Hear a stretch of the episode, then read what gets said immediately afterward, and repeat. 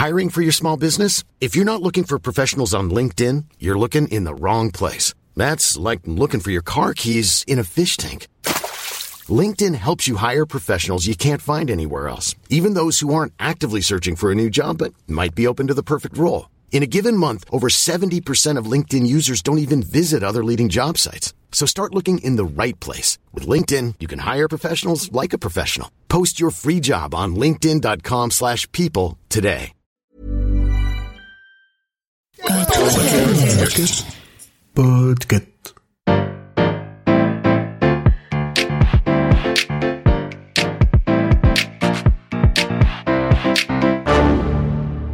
Bonjour. Vous avez choisi la réponse D. Mais d'abord, écoutez la question.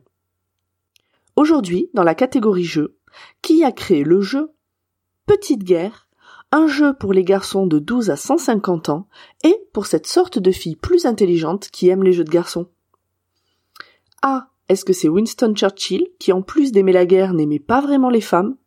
B. Est-ce que c'est H.G. Wells qui s'entraînait pour écrire La guerre des mondes? C. Est-ce que c'est Gary Gygax qui se lançait dans les jeux de guerre avant de créer Donjons et Dragons? Ou D. Est-ce que c'est le père Fouras, navré de ne plus avoir de jeux à jouer après 77 ans Eh bien, figure-toi que les jeux de guerre sont anciens, mais pas tant que ça. Certes, on pourrait parler des échecs, mais il faut attendre la fin du XVIIIe siècle que l'on conceptualise un jeu qui se targue de reproduire la guerre de façon réaliste. Et il faudra attendre un siècle pour que l'auteur de L'homme invisible écrive les premières règles pour jouer avec des figurines dans le fameux Little Wars. Certes, ce sont les Allemands qui ont créé le Wargame vers 1780, avec l'initiative heureuse de Johann Hellwig, qui transforme le jeu d'échecs pour l'adapter au véritable champ de bataille qu'il est censé modéliser. C'est un succès qui va fonder une grande tradition. Il évolue cependant en 1824 et prend le nom de Kriegspiel, une nouvelle version qui se débarrasse de la grille du jeu d'échecs et donne des forces aux différentes pièces sur la base de véritables statistiques issues de guerres napoléoniennes. Le jeu va servir d'entraînement aux futurs officiers de l'armée prussienne. Après leur victoire éclatante en 1870, le monde entier se demande comment ces soldats sont devenus aussi puissants. On commence alors à s'intéresser au Kriegspiel, qui devient international et se rebaptise Wargame. Et c'est en Angleterre que le jeu va évoluer sous la plume d'un auteur prolifique.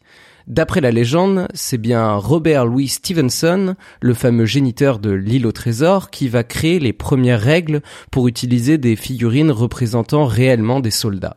Mais, échec critique de notre mémoire collective, ces règles ne nous sont jamais parvenues. En revanche, celles d'un autre auteur déjà établi et connu pour ses initiales, H.G. Wells, sont publiées en 1813. Il a alors déjà écrit plusieurs œuvres, comme La machine à remonter dans le temps, L'île du docteur Moreau, La guerre des mondes, L'homme invisible, qui feront de lui, avec Jules Verne, le père de la science-fiction.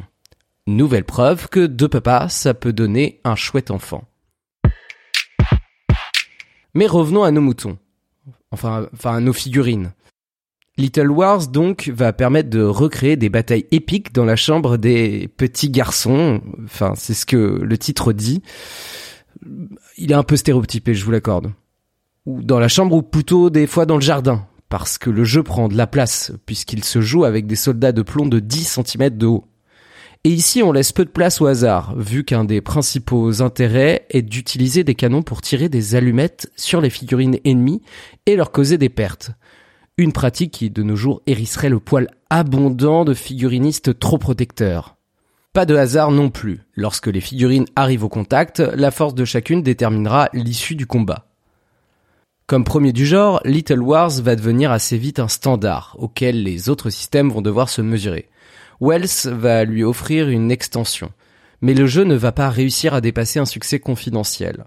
Sûrement parce qu'à partir de 1914, la guerre n'est plus vraiment un jeu. Et les parents ne voient pas vraiment ce hobby comme acceptable pour les enfants.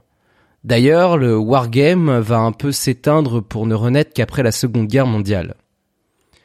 La phase moderne du wargame avec figurines débutera en 1883 quand la firme Games Workshop va lancer le premier jeu avec des figurines spécifiques, le désormais mythique Warhammer.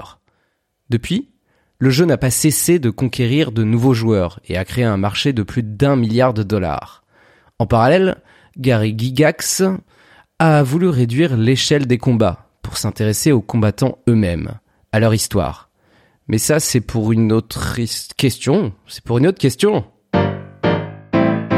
Bravo, c'était la bonne réponse. Pour aller plus loin sur ce sujet, retrouvez les sources en description. La réponse D est un podcast du label Podcut. Vous pouvez nous soutenir via Patreon ou échanger directement avec les membres du label sur Discord. Toutes les informations sont à retrouver dans les détails de l'épisode. À demain pour une nouvelle question sur la thématique gastronomie.